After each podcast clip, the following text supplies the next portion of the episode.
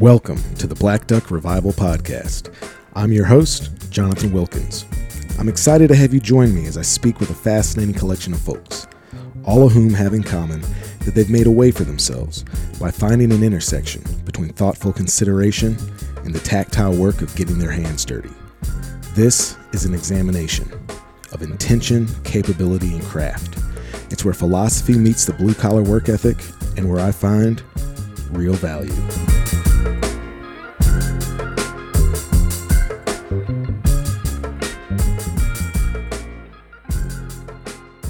The Black Duck Revival Podcast is brought to you by our friends at Hunters of Color, a five oh one c three dedicated to the mission of fostering a more equitable and inclusive community for hunters. Go over to the website, hunters of color dot org, and take a look at all the resources they have there. They've got a new community platform you can engage with, and I invite you to take a look at the five different tiers of membership that they now have available. By becoming a Hunters of Color member, you join a community of individuals passionate about hunting, conservation, and promoting the message that the outdoors are for everyone. As a member, you'll have access to exclusive events, educational resources, and mentorship opportunities that will help you develop your skills and connect you with like-minded individuals. You'll also be supporting the mission to make hunting and conservation accessible to everyone. Join Hunters of Color in building a more inclusive outdoor community and experience the connection to nature and land in a supportive and welcoming environment. You belong here. You can check out all the good work they're doing over at hunters of color dot org. Hey everybody, and welcome back to the Black Duck Revival Podcast. This episode was recorded down Louisiana way, down in New Orleans, with Stephen Bateman of Down the River Forge. Man, it was a it was like a really rad visit. Man, Stephen is making some really beautiful knives. It has a really interesting story and path to that knife making. Uh, but he's doing it just right there in New Orleans with his wife and his young son and his, his baby girl. Uh, he was super welcoming, super hospitable. Had a guest room, let me stay in the guest room. Got to sing happy birthday to his little girl who turned one that first day I got down there. But just a dude I'd like been aware of for several years. I've been following him on Instagram. Uh, he had sent me a knife Uh, a couple years before, right before Turkey Tour, and uh, I just kind of admired his work and uh, the progression of it, just getting to watch it. So I called him, asked if I'd come visit with him. He was, like I said, super hospitable, uh, beautiful family. It was super cool. Uh, you know, I kind of travel a lot these days, and I'm, it seems like I'm always encountering people whose like kids are, you know, off to college or in college or adults, and man, it was. It was actually really nice to wake up in a place, and it sounded like when I wake up at my house, right? Like little baby making noise, like thumping from feet running around. Just, man, it was cool. I got to see Stephen's whole operation, got to hang out, got to drink beers, probably too many beers, uh, had a mishap there.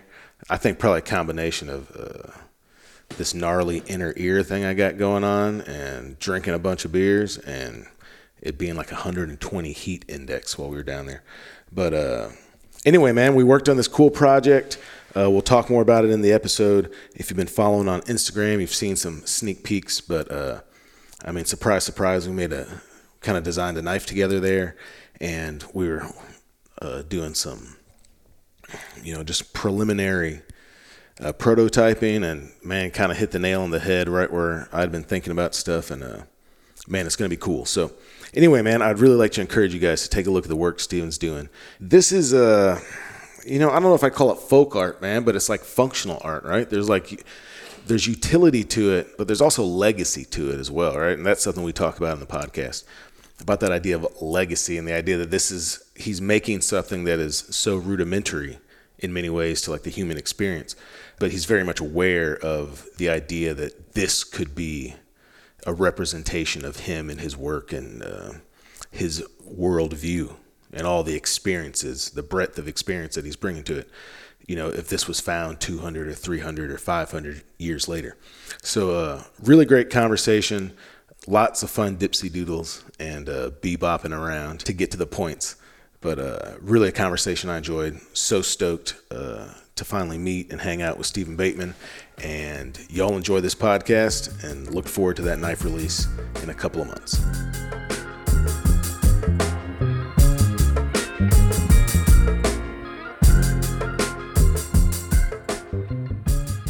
Hey everybody, welcome back to the Black Duck Revival podcast. Uh, today I am in New Orleans, Louisiana, on a cool, crisp autumnal morning. That's a lie. It's it's hotter than the devil's butt crack here. I think the heat index was like one hundred twenty today. But uh, I'm joined, or rather, I am joining at his uh, dining room table one Stephen Bateman, native of this fine city, and uh, founder, proprietor, and craftsman at Down the River Forge. Uh, Stephen and me have been hanging out for a couple days. He was gracious enough to let me come down and stay at his house and meet his family, and uh, we're working on a cool project that uh, we'll probably talk about some and then talk about more in later weeks and months. But uh, Mister Stephen Bateman, thank you for being on the podcast, sir. Yeah, man. Thanks for coming down. This is cool. So looking forward to it. We've been talking about this for a little bit and finally, finally happened. So glad to have you, man. Yeah, man. So you have uh, you just just recently here in the last couple of hours, you have uh, discovered my kryptonite, which is I get stupid car sick, and we were going down to buy some po' boys, and I just had a vomit fest, and then had to like come back to your house and lay down and take a shower and ugh. That is true. I wasn't gonna tell anybody, but oh, yeah. I'll tell them. I don't care, man. No, man, it's like, dude, it's uh, hey, if anyone's listening to this podcast and you are like an excellent doctor, uh, man, I don't know what the deal is, man, but like as I've gotten older, my inner ear has just gotten crazy and like, I mean, shoot, how long were we in the car? Fifteen minutes? Ten minutes? Uh, twenty-five total round trip probably. But I mean, like, I got sick going down there, dude. Well, look, man, it's the roads. Shout out to the city of New Orleans. It's the potholes. It's the drivers. It's me. No, I mean, it's the ult- heat. I mean, it is hot, but ultimately, it's just, dude. If I, I'm trying to give you the benefit of the doubt. No, nah, man, something's up, dude. If I, if I ride in a passenger seat of a car, dude, like, I get sick, man. And, I mean, I can get away with it sometimes for, like, a little short jaunt, but, I mean, like, five minutes on a straight road, but... Uh, and and yeah. Shout out Parkway Bakery. That's where I took Jonathan, but he, you know, he didn't need a po' boy. I got a surf and turf dressed. That is some beautiful roast beef debris on top of, a, you know, Gulf fried shrimp. Dressed here, lettuce, tomato, pickle, mayo. And it was, man, I was looking was forward to it. it. The whole everything about that place too, the vibe of it, man. Yeah, like, it's a cool spot. You could tell it'd been. I mean, it looked like it'd been there for a hundred years, man. Parkway Bakery, yeah, I think it's. I don't. It might be the oldest one in the city. Don't quote me on that, but it's it's definitely up there. But it's it's the best one in the city, man. Parkway Bakery. They do some crazy stuff. They have one called the James Brown. It's you know everything's in house. They do a barbecue beef. And they put that over fried shrimp, so it's a you know it's a fried shrimp dressed with the barbecue beef on top, and that gets really crazy. I think they put pepper jack cheese on that one too. So yeah, they're all great, man. It's a great spot, cool part of the city, and uh, yeah, I'm still trying to digest that food now. So yeah. drink, drinking I, a butt heavy too. So I wish cool. I could have enjoyed it with you, man. Uh, but so, folks.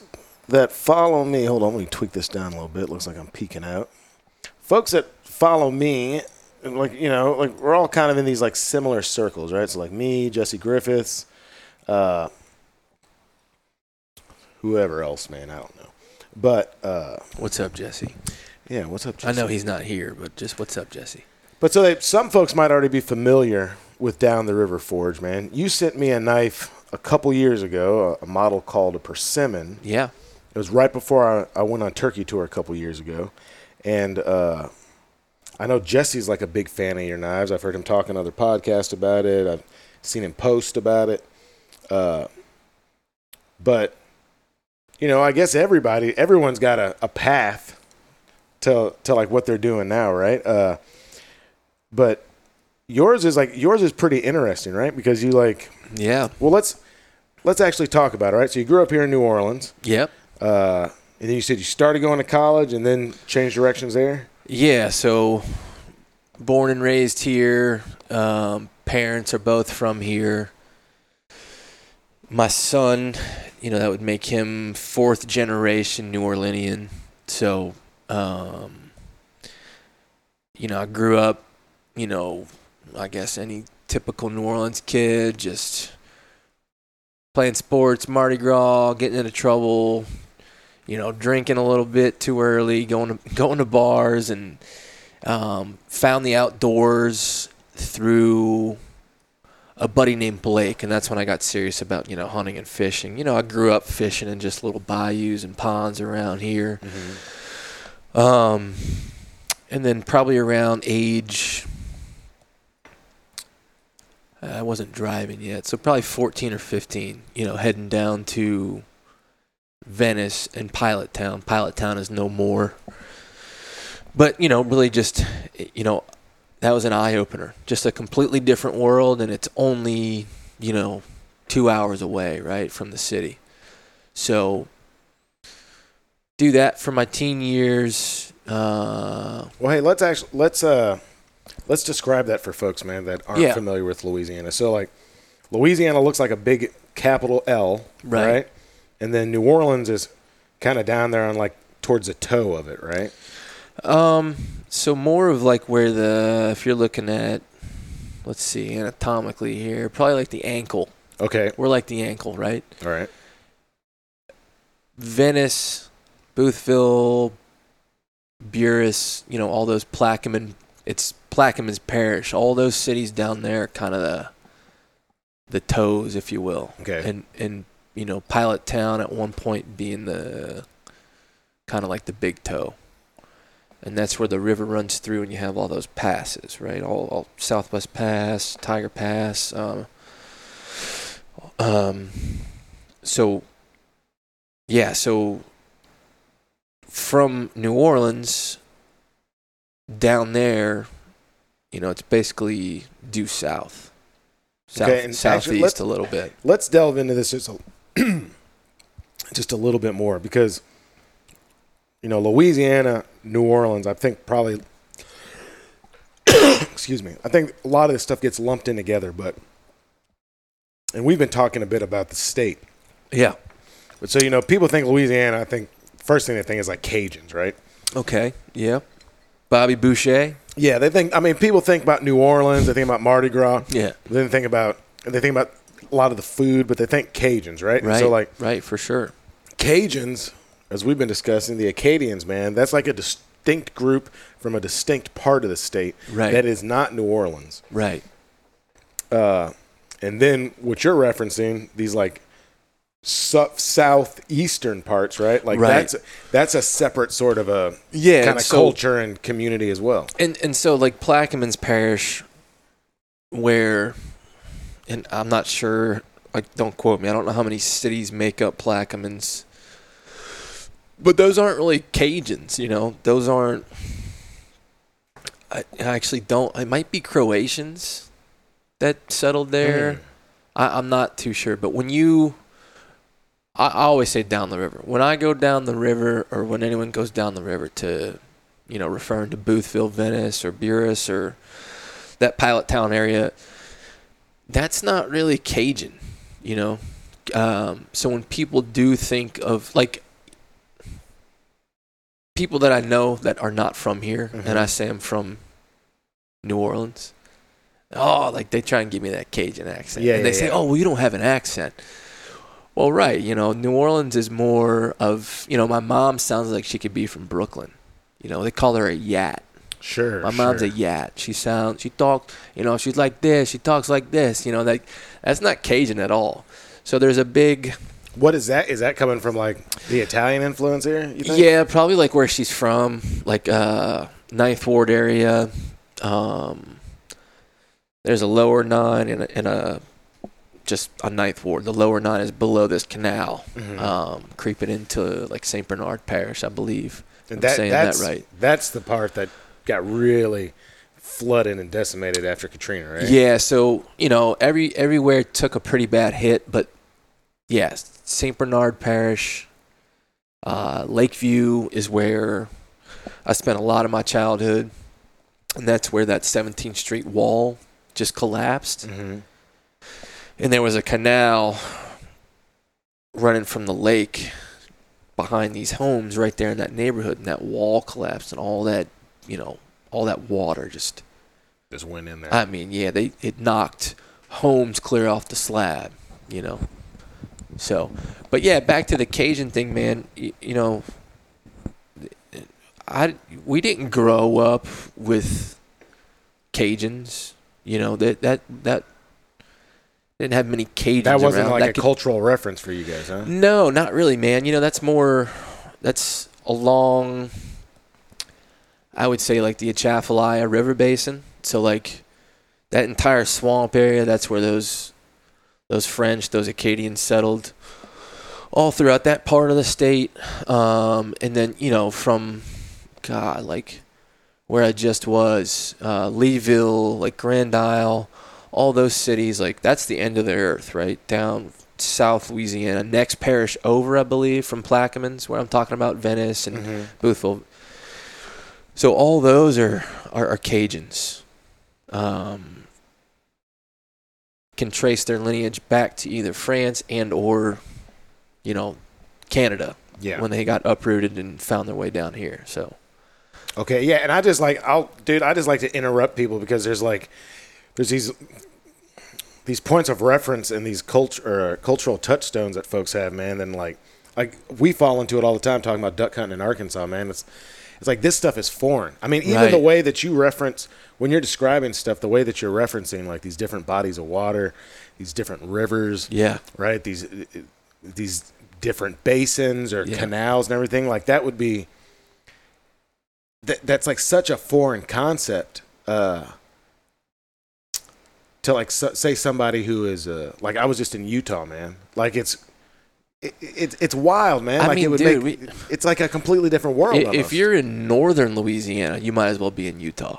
Sure. Compared to what's yeah, going yeah, on yeah. down here in southeast Louisiana. I mean, it's a completely different world. You know, I was just, I was telling you earlier about the oyster family I'm hanging out with. Mm-hmm. Um, fourth generation oyster family, the brothers who are around our age are... This is their fir- uh, going on two years of oyster farming, right? Which is kind of a new concept down here. And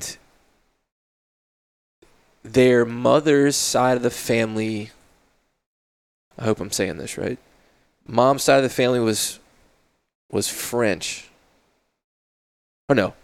Mother's side of the family was Homa, Homa Native American, Homa okay. Nation. Grandfather was French. And, you know, where where else does that really happen in the States? And it, it's yeah. it's still very much a part of their their culture and their mm-hmm. everyday life. And, you know, they're picking up that legacy that their grandfather left, being this outdoorsman and this, this oyster guy. And, you know, and so he, he was he was doing oyster stuff, but this was like, this was wild oysters. Yeah, so... Um, I was just down there two weeks ago. I've been I've been hanging out with them, working with them a little bit, getting, you know, just hanging out, learning more about the oyster game. And, you know, his their grandfather, who recently passed away, uh, I think two thousand twenty-one, you know, and they speak very highly of this man. They, they looked up to this guy. Um, he would get in a little pirogue, you know, dugout, old school canoe. Yeah, yeah, okay. Yeah. I was about to say, describe what a pirogue is for folks. So pirogue is just a flat bottom canoe, essentially, that um, you can stand up in, you can push pole in it. So kind of like push poling's kind of like um, you know, a good reference point is is like a, what do you call it, like paddle boarding? Yeah, or like a gondolier in right. Venice in Ex- Italy. Exactly. Or something. So you yeah. can stand up and kind of push yourself through, you know, shallow parts of, of the bayou or the cut or wherever you're at. Or go over like some aquatic plants. And, yeah, exactly. Yeah. Or you can sit down in it and use it as a canoe. So the the the Petries Bayou Rosa is is the name of the, the oyster family. Go go check them out. They're doing great stuff. But their grandfather would harvest wild oysters in his pirogue. Like, he was just piroguing through the cut, taking his time, having you know having the time of his life, and just pulling wild oysters out of these bayous and throwing them into the pirogue. And was this for like as a way to make a living, I mean, or is this, this was just feeding the family? That both, both, yeah. I mean, that's how he made his money. That's how he put food on the table, and that's what they ate. You know, mm. so you know he did that his whole life. And think about that for a second. Like, no one's. That's one generation away. That yeah. was one generation ago. Yeah, yeah, rather, yeah. no one's doing that anymore. You're talking. I mean, this guy might have been doing it in the eighties, right? Yeah, right. Up until. You know, we talked a lot about it, you know, environment changes, hurricanes, coastal erosion. That's all played a factor into this oyster farming down here, right? That old way of life, like pirogue, like pirogue oyster f- harvesting. That, that is, no one's doing that, man. You know, that's is it, crazy. Is is is the reason because there's just a complete want for opportunity, or do you think people have lost interest in it, or com- one has led to the other? Or? A couple of things. I think it's hard. Mm-hmm. I think people don't want to really do hard shit anymore. Sure. For one. Two, they explained it. You know, it's a it's a lot of environmental factors that have, you know, changed the entire landscape of the oyster economy here. Um, you know, they, they put it like this. A little... A little cut or a little bayou or a little canal, a little pass, right? Those, oh, shoot, man. You know what? Hold on a second. Yeah. We should explain to people what a bayou is, right? And maybe I've talked about it before, but like, a, at its most basic, a bayou is like where a larger body of water meets kinda, another. Yeah, yeah, or like it starts to kind of like run out. It, it, you know what I mean? It'd be like a giant lake yeah. or a river. More, most of the time it's rivers. Uh, I always think of like in Arkansas, there's like Bayou Mita, there's Plum Bayou, there's Bayou Bartholomew is the longest bayou in the world. And that's up in Arkansas. Really? Yeah, yeah. And it's like, looks a lot like this stuff, man, you know, like yeah. really great crappie fishing, sacalay. Sacalay. Uh, yeah, we do stuff like that. But so, yeah, so... You're in a bayou, you're in a cut. Yeah, so basically these bayous, just like a, you know, a smaller body of water to where it was once manageable for someone to go out in a pirogue and, and harvest these oysters. Mm-hmm. Due to hurricanes and coastal erosion, these bayous have now turned into lakes, right? Yeah. Because of the, you know, imagine like a canal, right? I think everybody can envision that. Imagine a canal that's, you know, maybe twenty feet wide. Lined with cypress. And- right. And and just green and, and, you know, foliage and whatever else is out there. One side of that canal gets wiped out and, a, you know, it basically opens that entire canal up. It's no longer a, a road, right? Yeah. It's it's wide open. So then that just kind of messes your whole operation up. You're no longer taking the pirogue out in this isolated bayou or canal. You're out in the open water now, mm-hmm. right? So that kept happening and happening and happening. And then, you know, you can't get out there in the open water and trying to harvest oysters in, in a pirogue, you know? So that's where so we are today. So you've, with, got this, so you've got this skill set that's kind of faded away. Right.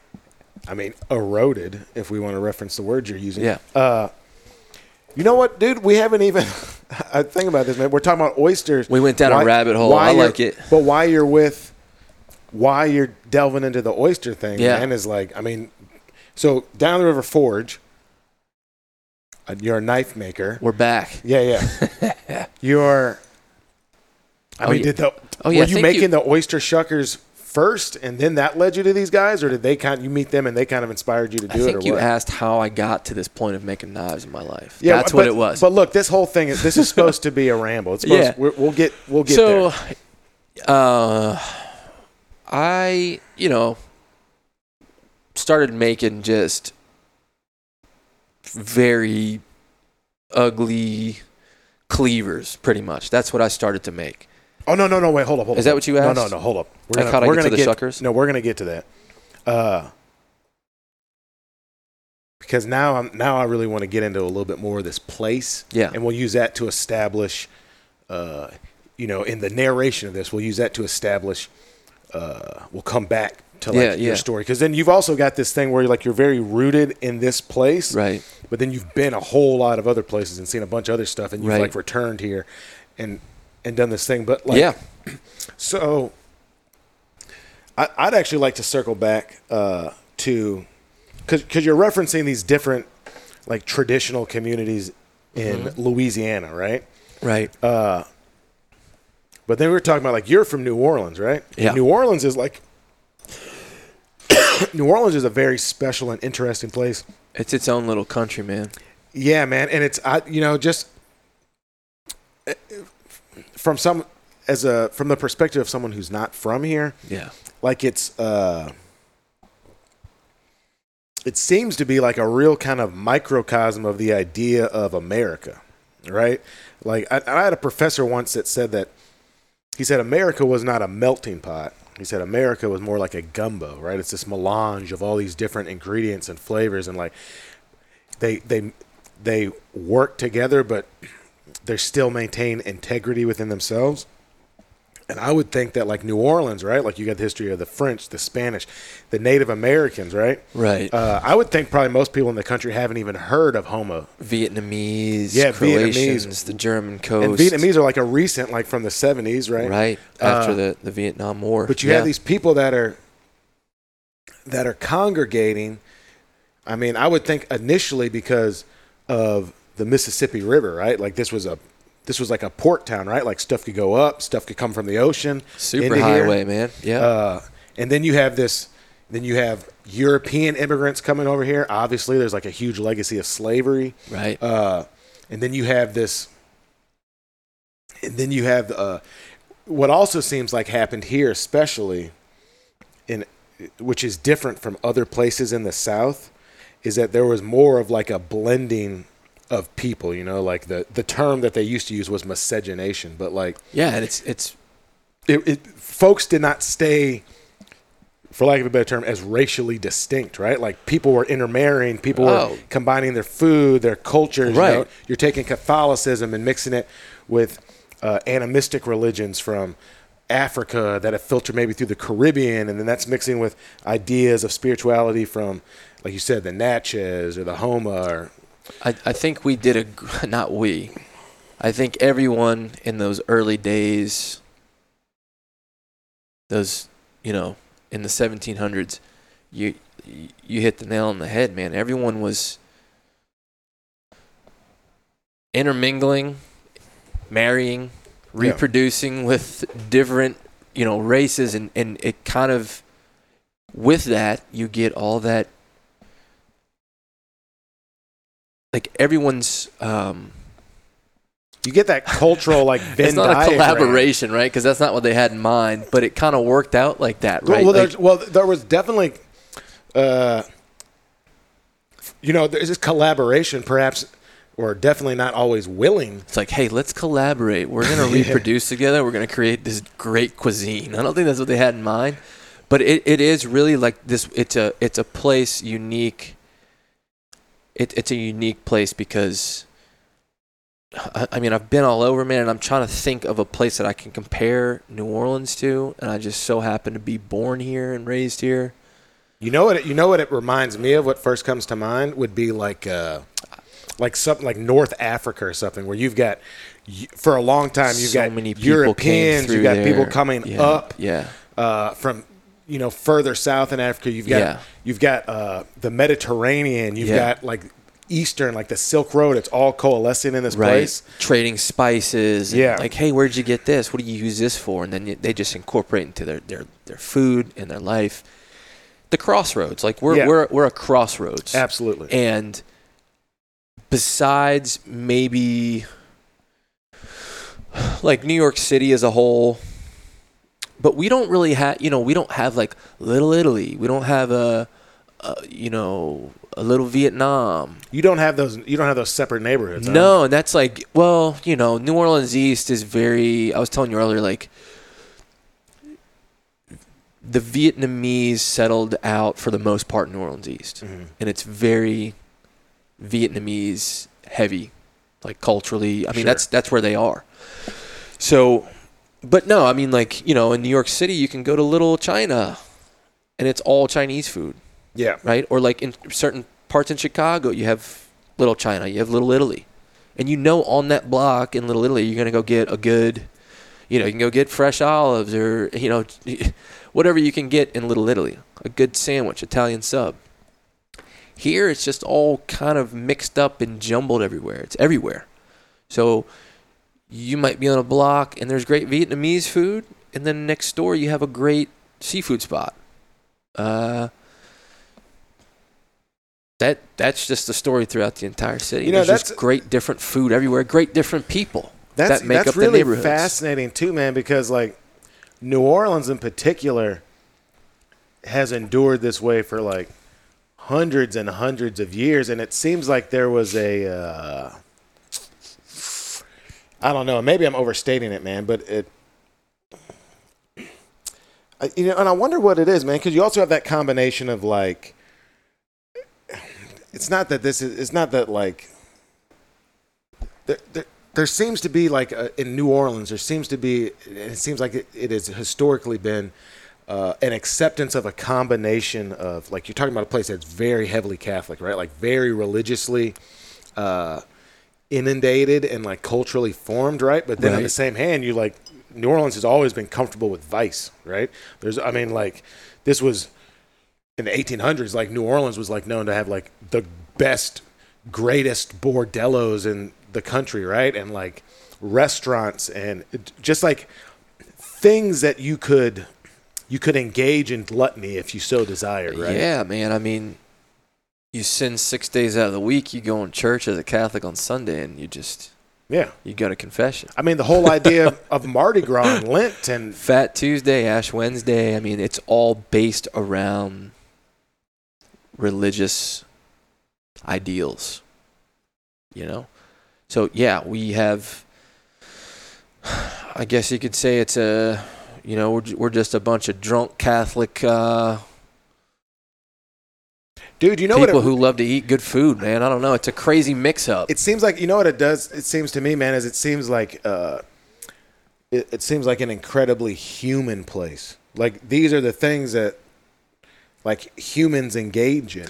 Dude, some of the realest people, and I've been all over, and I was in the military for seven years, and you meet tons, you, you meet all kind of different walks of life in the military, mm-hmm. right? Small town, big town, Mormon, everybody. Sure. Right? Some of the realest people I know are from right here.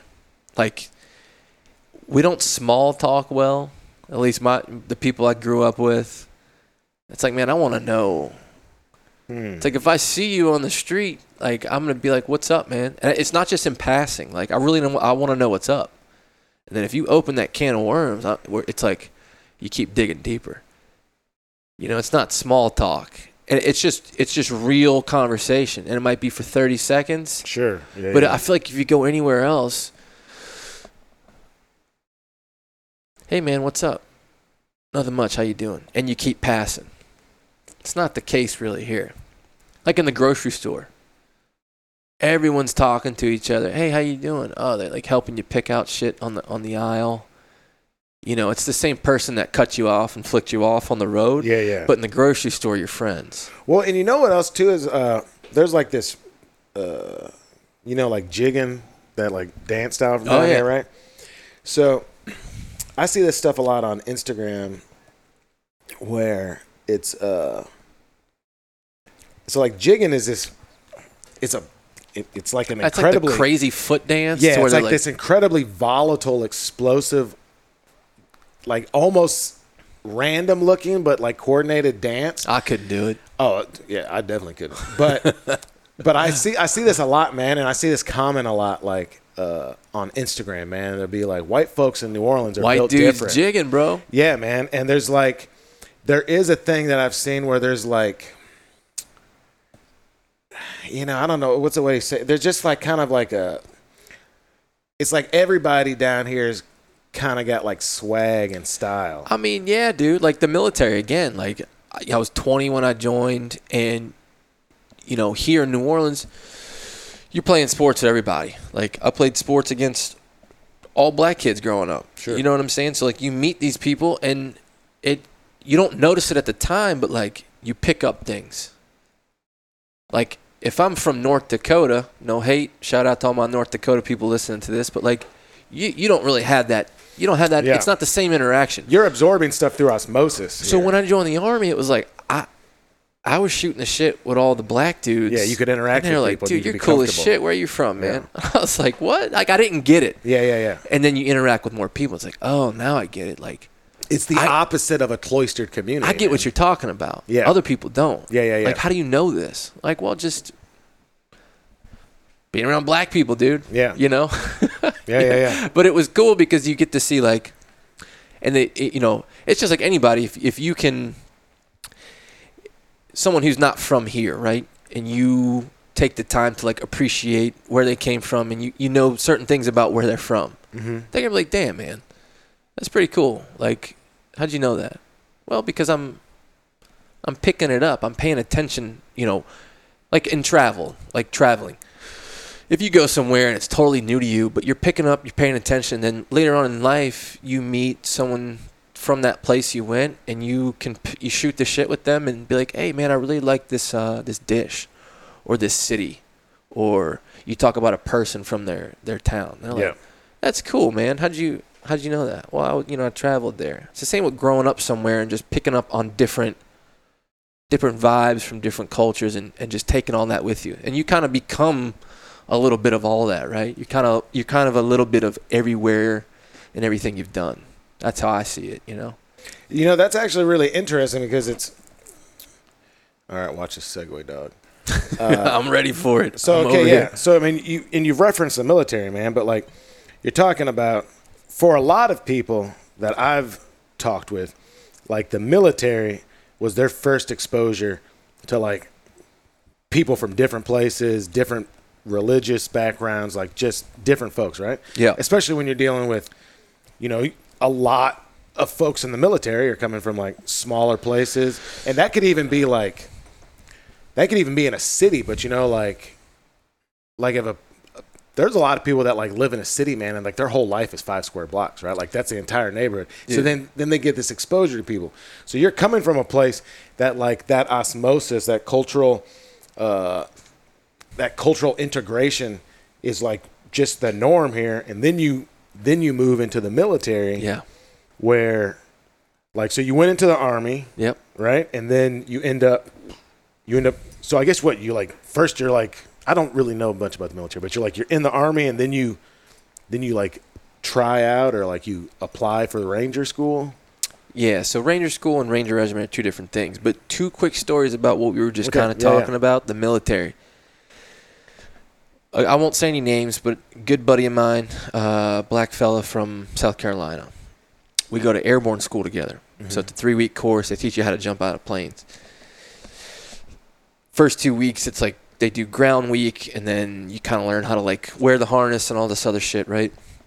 Third week is jump week. You just get in a plane and you jump, basically, right? So my buddy, black dude, I think he's eighteen, little town, South Carolina. And I'm like, man, you good? What's going on? Because we're all just kind of, like, jittery, right? Mm-hmm. He's like, this is the first time I'm ever going to be on a plane. Yeah. Right? And that's what's great about the military, dude. Uh, things like that. And then... Another buddy who I went to basic with, who he was a buddy in basic. I didn't keep up with him, you know, throughout my, my time. But first time you'd ever seen a black dude was in basic training. Really? Yeah, bro. That's wild. Could man. not make this shit up. Like he'd seen, like in real life. In yeah, real life, yeah, like yeah, yeah. This is a black dude. Yeah, yeah, yeah, bro. But yeah, so, but then everybody comes together, man. And it's like small town, big town. When you got it, you're like you're in a shared cause, and I'm sure that like. They put you through that misery in boot camp and you're just like you're holding on to each other, man. It's it's cool. It's cool to see that. And you don't really appreciate it at the time, but now talking about it now, I'm like that that's cool shit. We need more of that.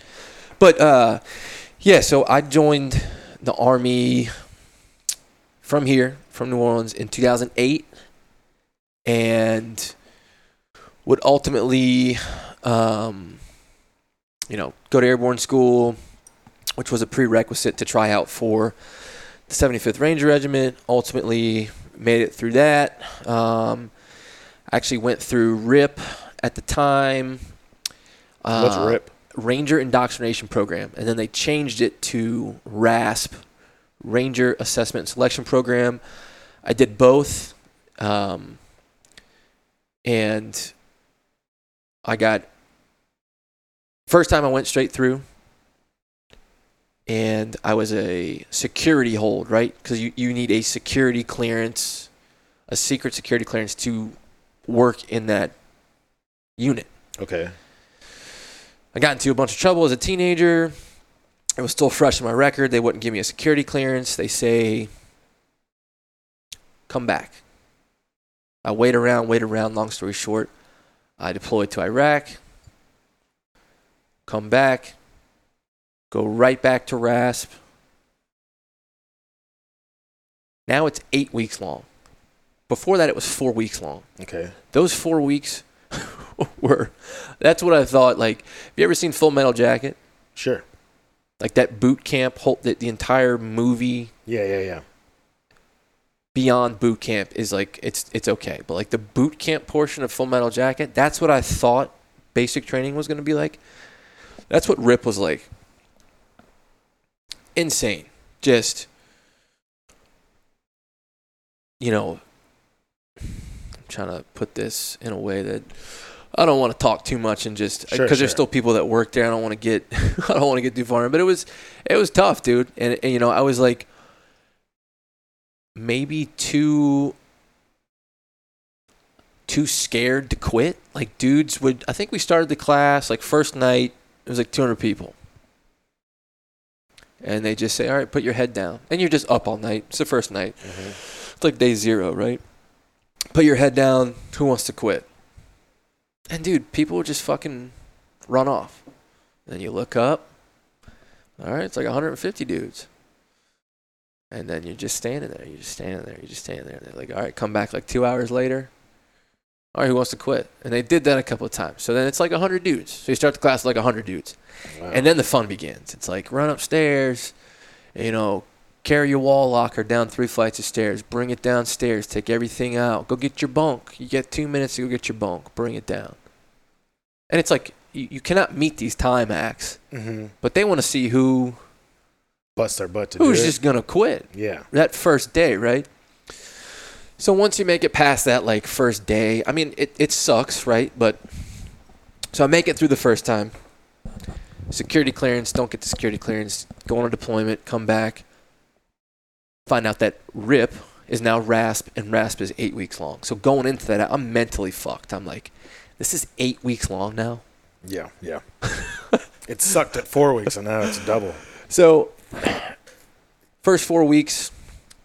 are essentially the same as the old R I P.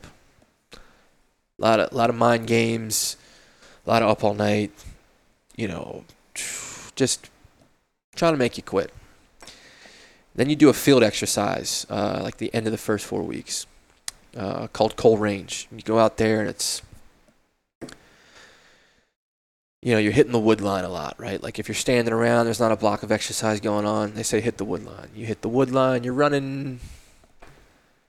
God, it seemed like four football fields long, but it's probably like it's probably one hundred yards. You hit the wood line, you come back, you keep doing this shit, right? So if you make it through Coal Range, you're kind of like, all right, I, I got this, this chip off my shoulder.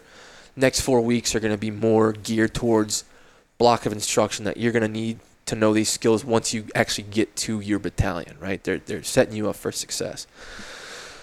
We get caught dipping back in the barracks after Coal Range. We come back from the field exercise. Like twelve of us get recycled. I get rolled over into the next class, do the whole thing again, finally make it through. So, dude, this is like some David Goggins shit, man. It, it was, uh, it was like one of those things where, you know, after you're talking about like the. Caught y'all with Copenhagen or something? Yeah, we got caught dipping in the barracks, you know, and during, like, when you're going through a course like that, you, you're just, no cell phones, you know, Monday through Friday, you're you're you're on lockdown, man. Yeah. You're not supposed to have that. But a few of us got busted with some dip. We fessed up to it or to it and they kept us around. But that means you gotta wait another four weeks and then you gotta start day zero. So started day zero, did the first four weeks again, did cold range, and then finally made it to the second portion of the, you know, the second gotcha. half of that, and then ultimately made it to Ranger Battalion, uh, deployed to Afghanistan with Ranger Battalion, and then last deployment was in two thousand twelve to Afghanistan, and then I was I re-enlisted over there in Afghanistan, twenty twelve. Okay. I was like, I'll I'll re-enlist for three more years. So I do that, man. It was kind of one of those things where I was having fun. I was, you know, loving where I was at, working with great men. Like, it was awesome. But this is like, and look, we don't need to go into all the details, but like, this is combat, right? You guys aren't like, you guys aren't like stationed at a base all the time. You're like. Yeah, going in, out and in the shit, as they call it. Got to do some cool stuff in, in Afghanistan, man, to where, you know, it was, uh, I think we did five months, typically do like a four to six month rotation. And, I mean, that's why I re-enlisted, man. I was like, this is what, this is what the military is supposed to be. This is, you know, just young, you know, I was yeah. young, but you have just the best you're leaders. Like real life G I. Joe, you're like, this adventure, you guys are like, you're in the best shape of your life. You got like a crew of dudes, like I, I could get it, yeah. man. Yeah, I mean, and I've never, I haven't had that since, right? Like being around those group of people, like-minded individuals that all work hard. You're kind of the same type of like dude, mm-hmm. and I was like, man, I'm re-enlisting. So I re-enlist in Afghanistan. Get back, twenty thirteen, fourteen. At this point in my head, I'm like, all right. I'm a little burnt out from all this. I need just a change of scenery. I'm going to go to college, right? That was my only plan. Get out in two thousand fifteen. Um, I had a bunch of leave saved up, so I got like out five months early. Came back home, just, you know, hunting and fishing, hanging out. Um, no plans. Start school that August. Move out to San Antonio. Go to U T S A. Ultimately get my master's degree in government and public policy, twenty nineteen, right? So from twenty fifteen, twenty nineteen, I was in school. twenty eighteen, twenty nineteen, I'm traveling, like going to school, traveling. End of twenty nineteen, I'm traveling all over the world, man. Uh, I hit thirty-two countries. I mean, Colombia, Vietnam, Thailand, did all of Eastern Europe, spent like a month in Montenegro, did cool stuff in Iceland, just all over, dude. And I made that promise to myself, like, I'm going to do this now because I don't know if I'll ever get to do it again. Mm-hmm. And it. Are you doing this solo or you go, got buddies you're doing this like with? Like ninety percent of it was solo, man. Yeah. All of Eastern Europe was solo. Um, I did all of like old, like, you know, Yugoslavia, like I did uh, Croatia, Montenegro, Bosnia, Herzegovina, Kosovo, Serbia. Uh, just rented a car and drove, like flew into Montenegro, stayed on this beautiful Airbnb right on the, the coast, rented a car and just hopped around like all those, I call it the, the old Yugoslavia, right? They all broke up into those countries, but just did all, I mean, just cool part of the world, man. Just tough, good people. Um, very nice people. So do that for like two years. Traveled heavily in twenty nineteen. Um, broke up with the girl I was dating at the time. And I'm like, all right. Um, I have no plan. Right? Done with school. Yeah. Uh, done traveling. Let's move back home. Move back home. World shuts down. months, a couple of months with me moving back home. Start dating my wife and the mother of my two kids now. Lovely lady. Love her to death. And working in a kitchen. Not even making knives yet. I'm thinking about it. I'm like seriously considering it, right? Mm-hmm. This was like world shut down, and I'm like, okay, I need to start making knives now because we are we are shut down. Wait, are you thinking? Are you thinking you need to make knives because like it's the end of the world, or just no, dude? This is something you want to do, and you got time. It's, I knew that. I'd thought about it for years, right? Like I think it'd be cool to make a knife, mm-hmm. right? So I knew that if I could just dedicate, I you know I, we didn't know when the world was going to open back up, right? So I said, hey, I'm going to get a little Harbor Freight anvil, a hammer, figure this shit out because all I have is time right now. Yeah. So that's when I started. I started in July of twenty twenty. In the backyard on some old lawnmower blades and railroad spikes that I had collected through the years. So on those railroad spikes, man, are you, I mean, how are you, how are you heating these things? I mean, because you're like hitting them with a hammer and turning them into yeah, so, you flat know, steel. Amazon, I went on Amazon, got a little forge, a little okay. propane forge. Prior to that, I was using a chiminea. Yeah. Put coals in there with a little, like... Well, diesel fuel or something? Yeah, a little lighter fluid to get it going, and I had, like, a, a blow dryer rigged up to get some good yeah, airflow. Yeah, yeah, yeah, yeah.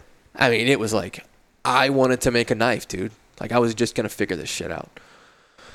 So, July twenty twenty, all I have is, in, you know, a little Harbor Freight, like, forty-pound anvil, a hammer from Home Depot, uh, some tongs... Actually, I had tongs from the barbecue pit I was using at the time. And, yeah, dude, just out there beating on lawnmower blades and, and railroad spikes all day. Like, that's what I did. Mm-hmm. All day, dude. And I'm like, okay, like, I'm just going to start putting this shit on Instagram. I need a name. Thinking about the name for a couple of days, and I was like, you know what, just chill. It'll come to you. You know, where have I used a knife outside of the military? I didn't want it to be, like, linked to the military. I think mm-hmm. that stuff's cheesy, like, naming it after whatever. So where have I used a knife the most in life besides the military? Down the river. Yeah. Down yeah. the River Forge. So. It's a really, it's a really great uh, apropos name. And it's it's cool because it, it, it you know it resonates with, I mean, anyone who has ever been down a river, lives next to a river, down the river, you know, it's you could go a bunch of ways with it. But it also me, root really roots you in the place that has like formed you. Right, right dude, like and that, that you're making these knives. Right. And and down the river, and I always say this when asked about it, down the river is, is a It's not just a place, it's it's a way of life. You know, the people down there are hardworking men and women that take pride in the work they do out outdoors. The, you know, hunting, fishing.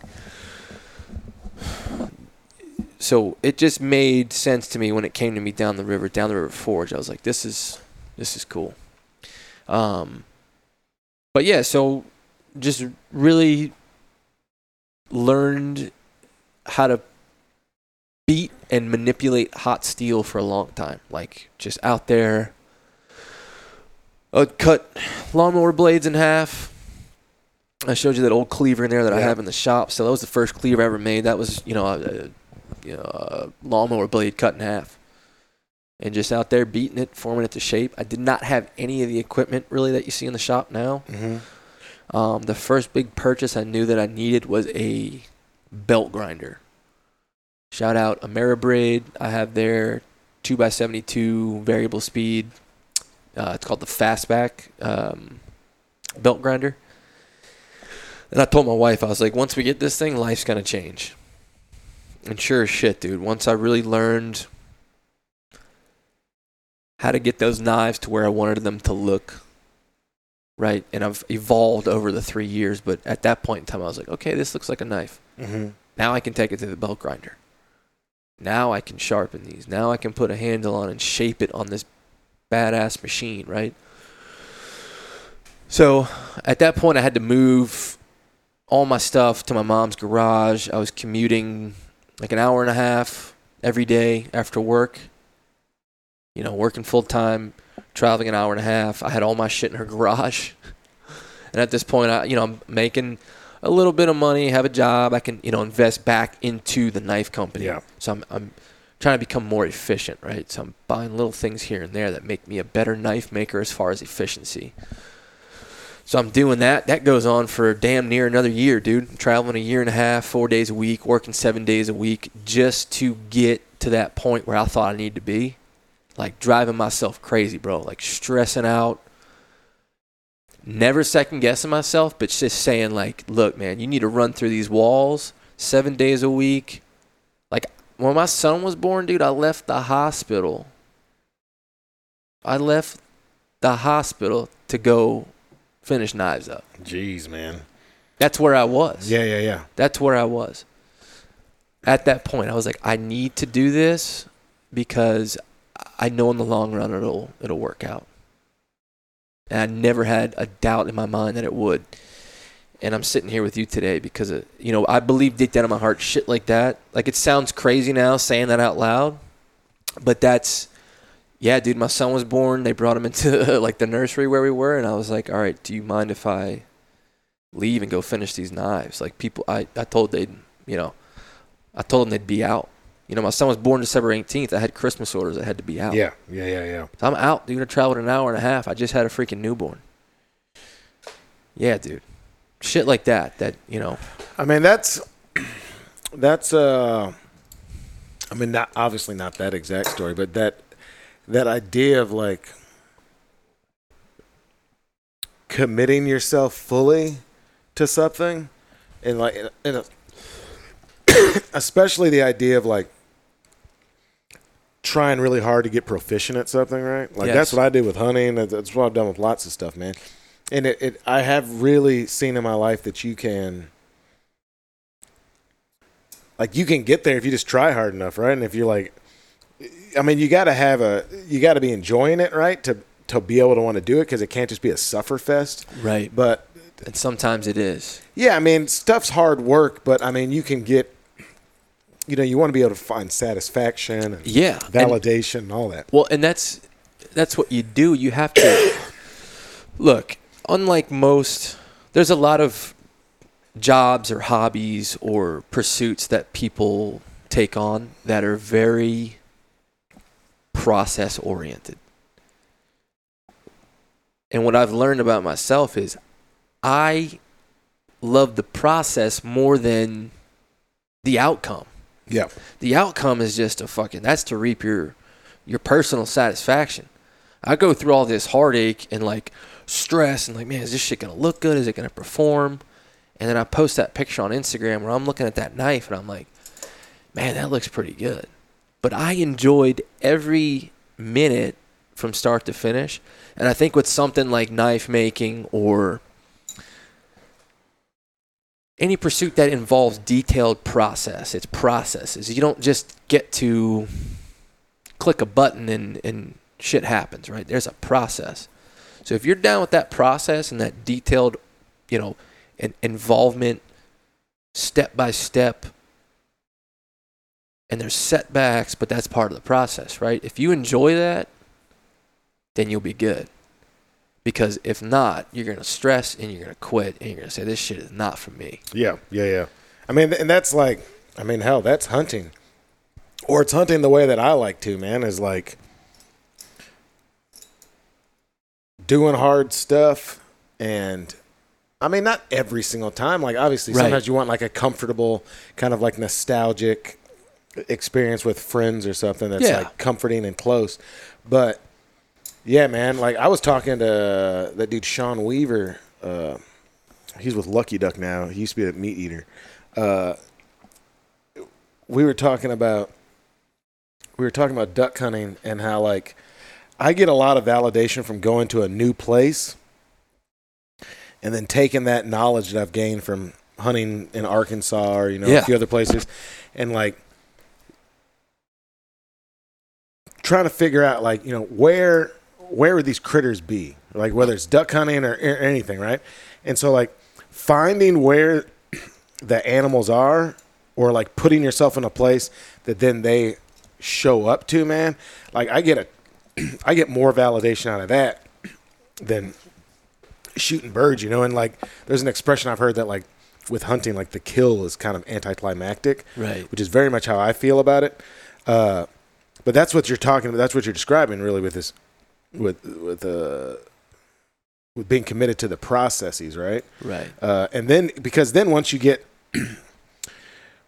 once you get to a point where you can say, man, all that puking has ruined my voice. Uh, when you've got to a point where you can say, like, I've gained some, some proficiency. Water, Uh, then you can, like, if so, if you so choose, man, you could spend a lifetime refining it. Right? Well, then, then, well, really, the process starts over, because once you get a little better, the process is always going to be sort of the same, right? Like, you're making a knife. Mm-hmm. We're, we're not, you know, we're not solving rocket scientific equations here, but it, you know, what, like I said earlier, when you get better,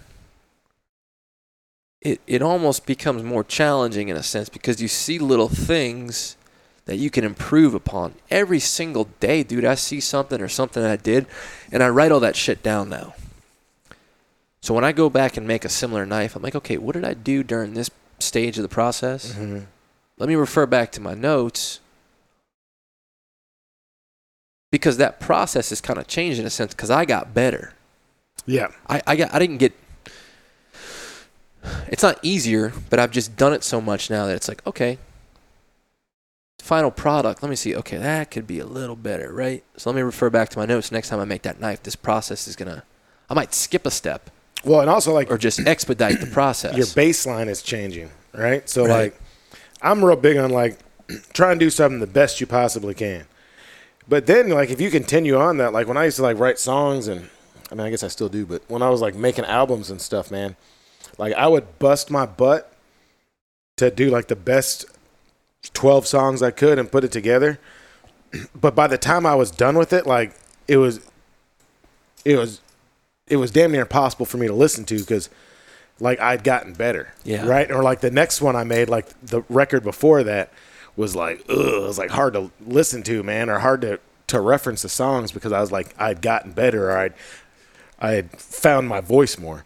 Uh Yeah, a, a, a saying has always stuck with me, and the dude said, you know, you don't do something, and we were, this was when I was in the Army, we were doing dry fire drills with a sidearm, with a nine mil. Mm-hmm. Just drawing it from holster, bringing it here, and there's like a little black dot on the wall. We're just dry firing, iron sights. He's like, you don't do something until you get it right. You do that shit until you can't get it wrong. Yeah, yeah, yeah.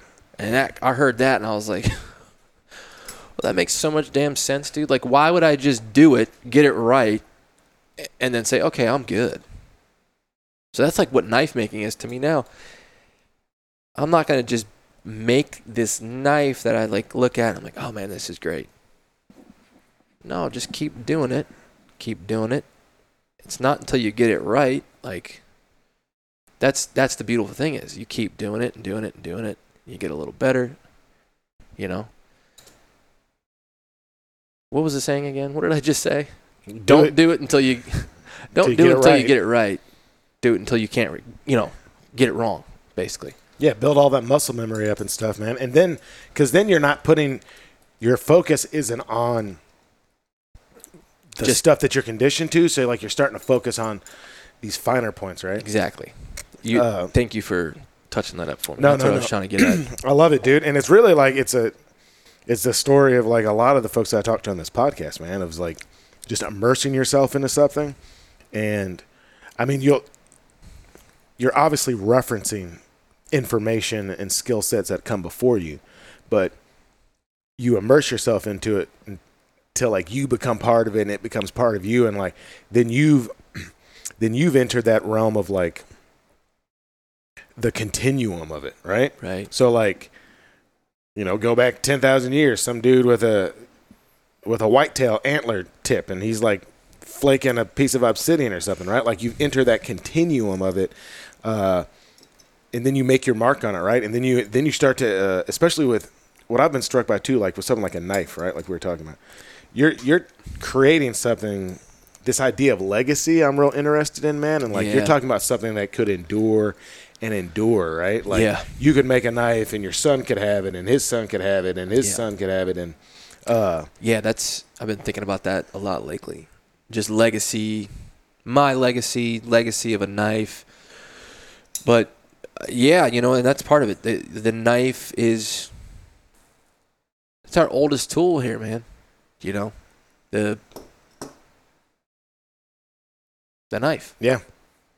Not the knife that we know today, but there was some type of sharp edge, whether they just hold, you know, whoever had it held something in their yeah. hand to cut down whatever or chop through something. But then they started figuring out how to stick it on the end of a long stick and extend their reach, and then they figured out how to propel it with an atlatl and yeah. Opposable thumbs. We evolved. Dude, yeah, no, there's there's something. Uh, it's like it's a very, if you really think about it, nerd out and get deep into it, like the knife, man, for me to make something that's been here since the beginning of time and we've been using. Yeah. Very cool. Yeah, well, it's something like, you know, well, you're talking about something that's like foundational to humanity, man. Like, uh, you know what I, you know what I was started to watch the other day? The best thing before sliced bread, the knife. Uh. I saw that on a T-shirt once, so if someone hears that and they have that T-shirt, I can't find you now, please hit me up. You dude, you could probably just just make Google it yourself, man. uh, but I, I was watching, uh, I watched like the first twenty minutes of Conan the Barbarian. You ever watch that? Yeah, bro. You know, Conan. Like in the beginning when he's talking about like, you know, our god is Crom, right? You know, and he's like the god of steel, right? Right. Uh, That's, I mean, and then if you really want to, man, we could get, really get really deep and be like, dude, you want to talk about legacy, you want to talk about continuum, dude. You're banging on some stuff that is, like, formed in the elemental stages of the planet, right? Like, you, you're getting, like, into, you're getting into deep, deep, deep, deep layers, man. Uh, and then you can take all of that and then, like, have something that is as simple as, like, like you said, cutting a, cutting a loaf of bread or, uh, or, you know, like cutting the backstrap out of a deer, or whatever it might be, man. Like you're. Everyone needs a knife, dude. Yeah. Everyone yeah. needs a knife. I mean, think about how. I used a knife several times today. Yeah. And think about how many. Think about like when, when you got, when there was a better knife, like when you introduced steel to North right. America, man, like right. what people were able to procure with. Like a few knives or axes or whatever. It I mean, might look be. At the old trade. Yeah. You know, seven, late seventeen hundreds. Yeah.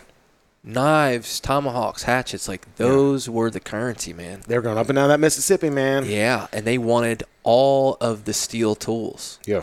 Like those were, those were Ben Franklin's. Those were dead presidents back in the day. Yeah. They I mean, wanted they, that. Yeah. That thing's not going to break. Nah, dude. That was, you know.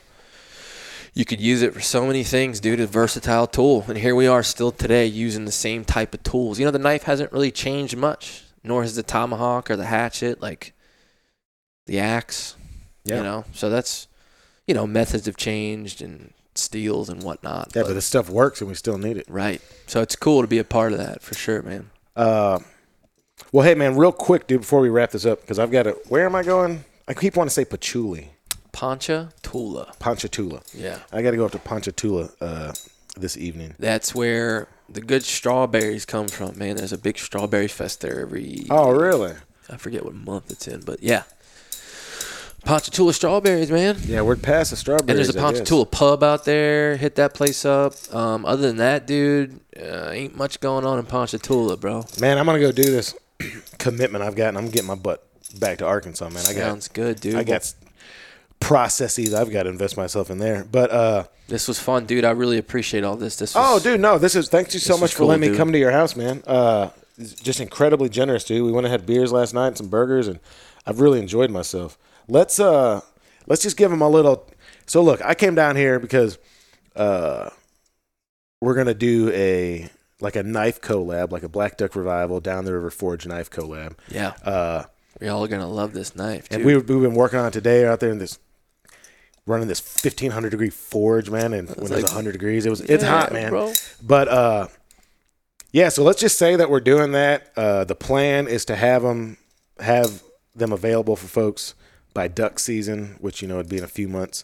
Uh, but yeah, dude, I'm real, dude, like it's, so you sent me that persimmon, like I told you a couple years ago, man. I've been yeah. like looking at this thing and I was like, man, I wish, I wish it was shaped like this. It did, you know, I just had these ideas about like yeah. how I'm using a knife and stuff, man. And I'm and then look, here we are, bro. Yeah, I'm Dreams so come true, dude. Dreams come true. I'm so stoked that, cause it's like it, it, the progress we made today, man. And like where I'm very sure it's going to end up, dude. Like, I think that's going to be something that is not just cool to like have like some involvement in, but like, I think it's something that would be like, I'd be really happy to have and use and like I'm, want to have all the time. I'm gonna keep one of those knives for myself. Like I, I think it'd be useful, man. It's a great looking knife, and for and it'll be look. It's like we'll give them a little bit of info, man. It's gonna be kind of. Uh, I think there's definitely like an everyday carry component to it, but I mean, like my idea was like something that'd be great for processing birds, but like you know, you, when you think of bird knives, man, they're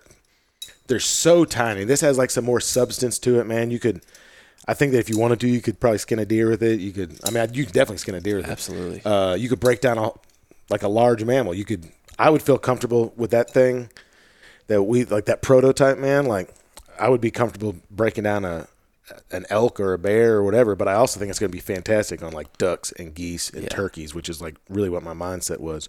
And then we like kind of, we won't give them the secret to it, man, but we like, we put like a little, uh, I think a real cool addition onto it that'll, that will serve people well for years to come. Uh, it's, it's a multi-tool. Yeah, yeah, yeah, yeah. There's a, there's definitely an aspect to that. But, uh, yeah, man, so, look, again, cool. Down the River Forge, why don't you let people know where they can find you and follow you and get your knives? Yeah, man. So, on social media, just Down the River Forge. I'm only on Instagram. And then I have a great website. Uh, my wife set up. It's beautiful. It's got everything you need on there. If you want to order something, just go over to the website, uh, w w w dot down the river forge dot com, and then please go sign up for the newsletter and my YouTube page. Um, I'm doing some cool stuff around here locally. I'm telling some great stories um, about the just... the way of life down here, man, and just getting with good people that live a cool life and do some cool stuff down here. So um, you can hear about all, all about Bayou Rosa soon. I was talking about them earlier, the oyster family. Uh, that's going to be my next video. So please go subscribe to that. Down the River Forge as well on YouTube. Uh, thank y'all. Love y'all. Uh, this was cool, man. Appreciate it. Yeah, dude. Absolutely, man. Uh, been a real pleasure, man. Seriously, thank you so much for having me down to your home, dude. I really appreciate it. Anytime, dude. Thank you so much for listening all the way through to this episode of the Black Duck Revival Podcast. Uh, as always, produced by Brian Sachs and me, Jonathan Wilkins. Check out Instagram and check out the website. I've got those hunt dates. Uh, and workshop dates are live on the site now. We've just got a handful of spots on all the stuff. Uh, real quick rundown. We've got a super cool duck hunt just for four people, very small scale, down in Central Texas. We're going to be hunting on the Ringo Ranch. That's Johnny Ringo. If you've seen the movie Tombstone, he's a guy that uh, Doc Holliday offers to be the Huckleberry to. So uh, this is his family's ranch. He helped kind of found the thing, and it's been in his family for six generations. And there's just phenomenal duck hunting there. So we're going to be there with Southern Skies Outfitters hunting dabblers and uh, divers there on the ranch. Uh, then that's going to be at the beginning of December. At the end of December, going into New Year's and New Year's Eve, we're going to be hunting sandhill cranes down about an hour from Houston. It'll be a couple days of that. We're going to stay at this really cool historic ranch that we got to stay at last year. uh, just beautiful kind of South Texas stuff. And uh, man, hunting those cranes is is pretty phenomenal, dude. It's if you like goose hunting, if you like field hunting, man, this is like that on steroids. And it, it does is something very uh, Jurassic feeling about those birds. Uh, and then also we've got some uh, really cool workshops. We've got one in October that's going to be with Joshua Lacoche Henson uh, from Oklahoma and the Chickasaw Nation, and he'll be at the lodge there. We're going to do a one-day duck decoy carving class. Uh, he's going to take you all the way through uh, taking wood and a block of cork and turning that into a functional, beautiful uh, duck decoy that you can then take those skills and use them uh, to make your own decoys and develop your own style, and you know, just kind of get that much further into the craft and school of waterfowl. Uh, you're going to get some tools to help you do that, and those tools are going to be yours to keep. Uh, and I think the price on that's like four hundred fifty dollars, but uh, that's all your materials. That's lunch there at the lodge. That's uh, hands-on instruction. I think there's six spots on that. And then we also have a wild game processing class that I'll be leading. Uh, I think it's like one hundred fifty bucks, real reasonable. And you just come to the lodge. We'll hang out for four or five hours. Uh, we're going to break down uh, example of large game, small game, and a bird, right? Uh, not sure yet if I'm going to be using domestic analogs for wild stuff, but uh, probably a good chance we could have some venison up there. And then I'll work you through how to make tamales with this stuff, how to make stock, how to do like some basic wild game cooking techniques that's going to make you, uh, that's going to fill out your pantry and your options there, right? So you're not just doing ground and sausage. Like, we're going to learn how to make sausage. We're going to learn how to make tamales. We're going to learn how to make, uh, start with like a stock and take that down all the way to like a demi-glace. We're going to talk about searing and braising, uh, long cooking, fast cooking. Uh, and then we're going to do that with birds. We're going to do that with like a small game, squirrels, rabbits, the like, uh, and then large game. So we're talking about, you know, anything mammalian. So that'll, we'll, we'll work you through it, man. That'll work for goats or deer or black bears or elk, any of that stuff. So, uh, should be a really, uh, really full day. We're going to have hors d'oeuvres and stuff. We'll be snacking the whole time. It'll be real fun. And it's just there at the lodge in Brinkley.